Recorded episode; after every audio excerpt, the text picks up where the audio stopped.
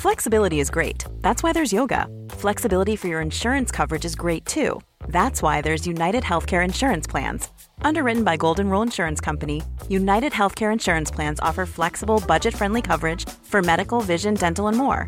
One of these plans may be right for you if you're, say, between jobs, coming off your parents' plan, turning a side hustle into a full hustle, or even missed open enrollment. Want more flexibility? Find out more about United Healthcare Insurance Plans at uh1.com. This is an RNZ podcast.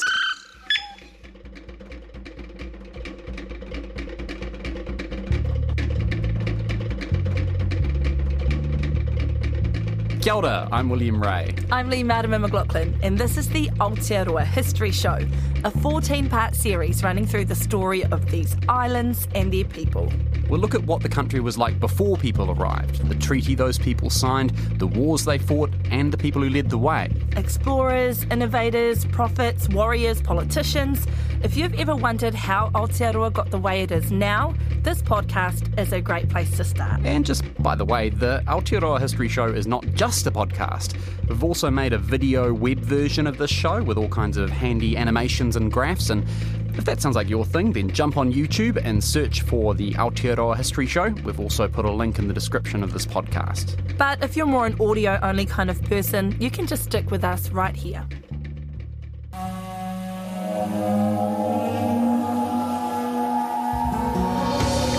Whawhai tonu mātou. Ake, ake, ake. We range ourselves without fear, beside Britain. Where she goes, we go. Where she stands, we stand. The New Zealander, Hillary, has succeeded in conquering Mount Everest. A real shambles here at Rugby Park, Hamilton. Red smoke bombs being thrown by the demonstrators. We are marching to Parliament and no more land to be sold. Watu ngaro ngaro te tangata, toi tū te whenua. People will perish, but the land is permanent. This is a whakataukī, a Maori proverb. It symbolises the importance of Papatuanuku, our land. Over the series, we'll talk about the generations of people who've come and gone, but first, we need to tell the story of the land that sustained them.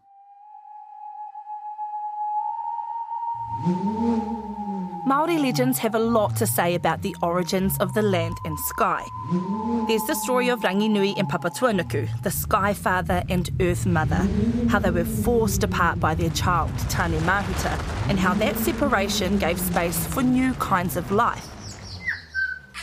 Then there's the story of the origin of Aotearoa, how the demigod Maui hauled up a great fish, and how his brothers hacked that fish to pieces, carving out valleys and mountains and forming the shape of the land.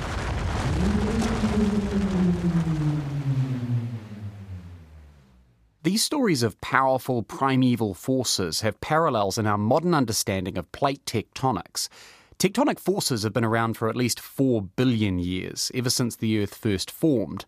But the story of Aotearoa is relatively recent.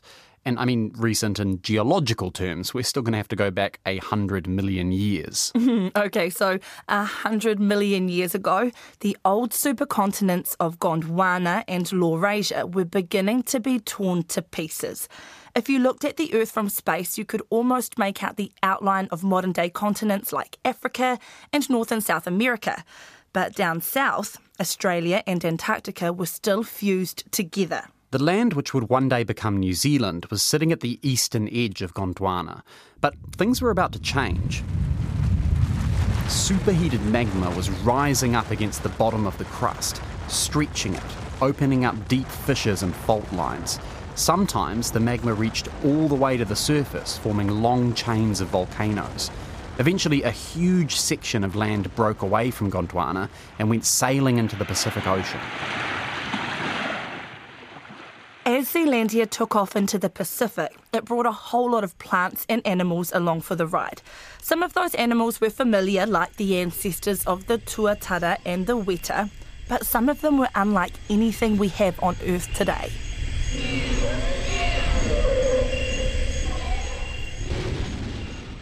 Zealandia separated from Gondwana right at the peak of the age of dinosaurs, the Middle Cretaceous period. But we don't really know much about what Zealandia's dinosaurs were like. Dinosaur fossils are extremely rare in New Zealand. If you got them all together in one place, they'd probably fit inside a shoebox. We've found a rib from an armoured ankylosaurid. We've got a couple of vertebrae from several different big meat eating theropods. We've got a vertebra of a giant long necked titanosaur, plus a few extra bones which we can't quite identify. Based on such limited evidence, it's hard to say much about what New Zealand's dinosaurs were like, but we can make a few educated guesses. Back in the age of dinosaurs, the world was much warmer.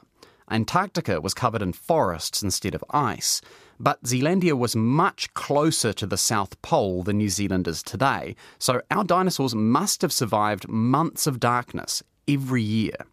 Some scientists think Zealandia's dinosaurs would have evolved huge eyes to see in the dark and thick coats of feathers to protect them from the cold. So, yeah, our dinosaurs might have looked pretty weird. Hopefully, we'll find some more complete skeletons in future so we can confirm just how weird they were. Okay, ding ding ding. Sorry to be a killjoy, but just like the rest of the world, Zealandia's dinosaurs were driven to extinction when an asteroid hit the Earth around 66 million years ago in the Gulf of Mexico. This asteroid was about 10 or 20 kilometres across, and it's thought to have made a crater 150 kilometres wide.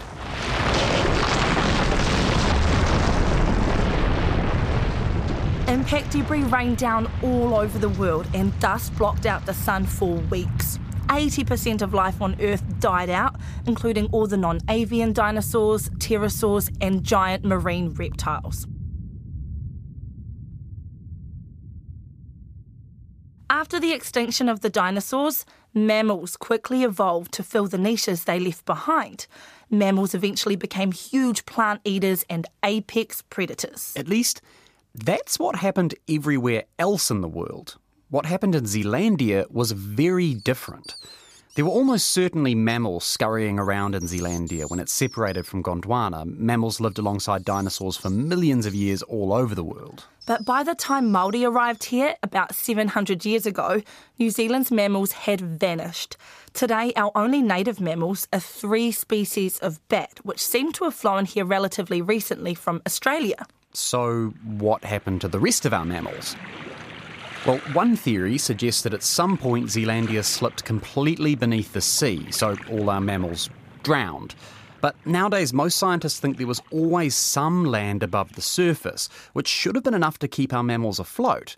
But still, something wiped them out. And we just have no idea what it was. It's one of the biggest mysteries of prehistoric New Zealand. Buzzy. Okay, thanks to the lack of mammals, though, Aotearoa became dominated by birds, most of which colonised New Zealand after flying here or being blown across the ocean from other places.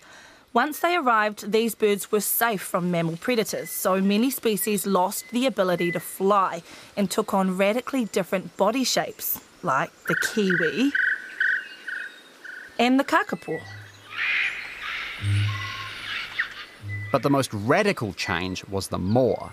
The ancestors of the Moa originally flew to New Zealand, but over millions of years they completely lost their wings and grew much, much bigger. The largest moa could stand more than three metres tall and weighed more than 200 kilos. Other birds kept their ability to fly.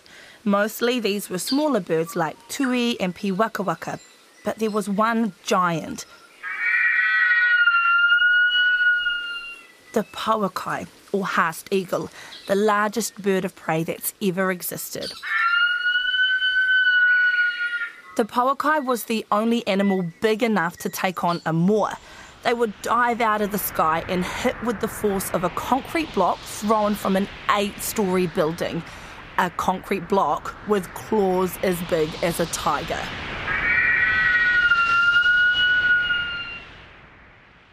Meanwhile, the land was still changing. Tectonic forces stretched out the continent of Zealandia, and the crust got thinner. The giant landmass slowly sank beneath the ocean. Eventually, only a small scattering of islands were left above the surface. But then tectonic forces slammed the submerged continent against the neighbouring Australian plate, and the fragment of land we live on today was pushed back above the sea.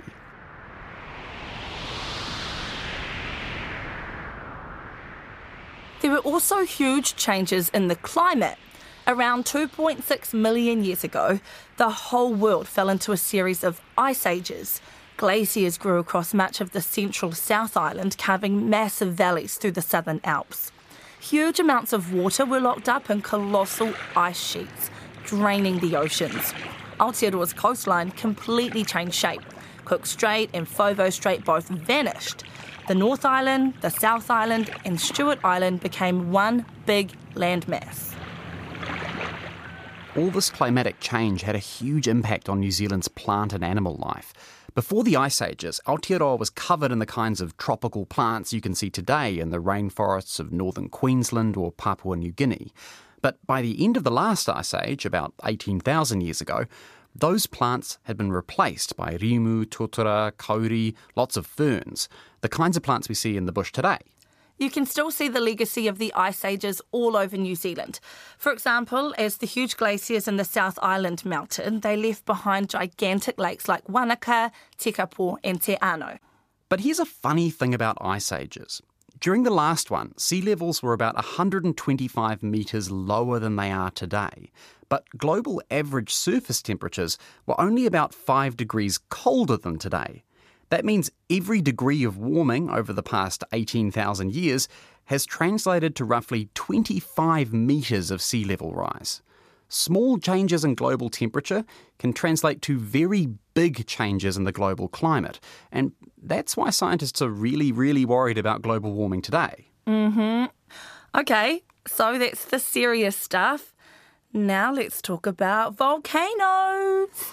Sitting at the edge of a colliding plate boundary means that magma often finds weak points to bubble up through the crust under New Zealand. And over the last two million years, one of those weak points has sat directly beneath the central North Island, the site of some of the world's most violent volcanic eruptions.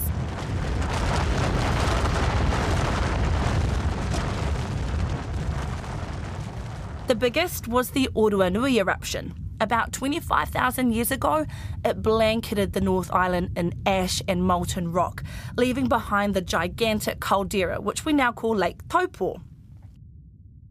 The Taupo supervolcano has erupted many times, but the last big explosion happened in 232 AD, about the time the Roman Empire was at its height.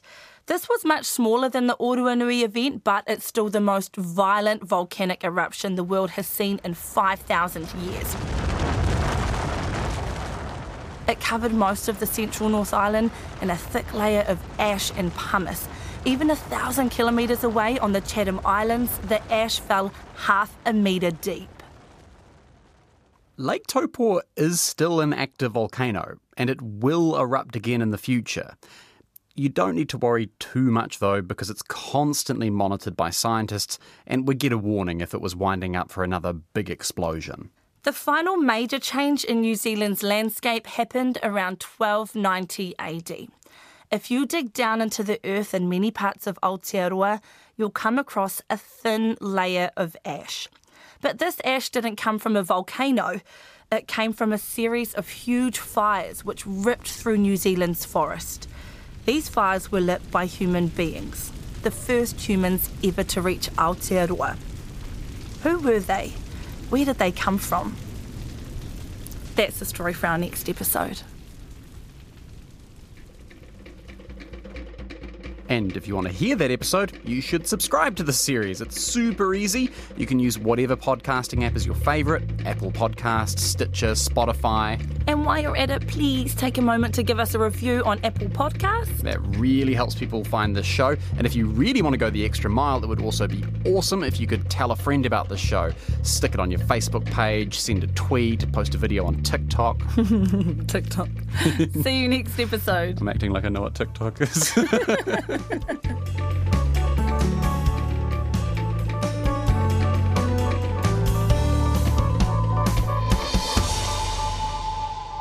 The Aotearoa History Show is a 14 part series made possible by the RNZ New Zealand On Air Digital Innovation Fund. The executive producer is Tim Watkin. It's written and produced by William Ray and co presented by Lee Marama McLaughlin. The sound engineer is William Saunders and it is directed by Duncan Smith.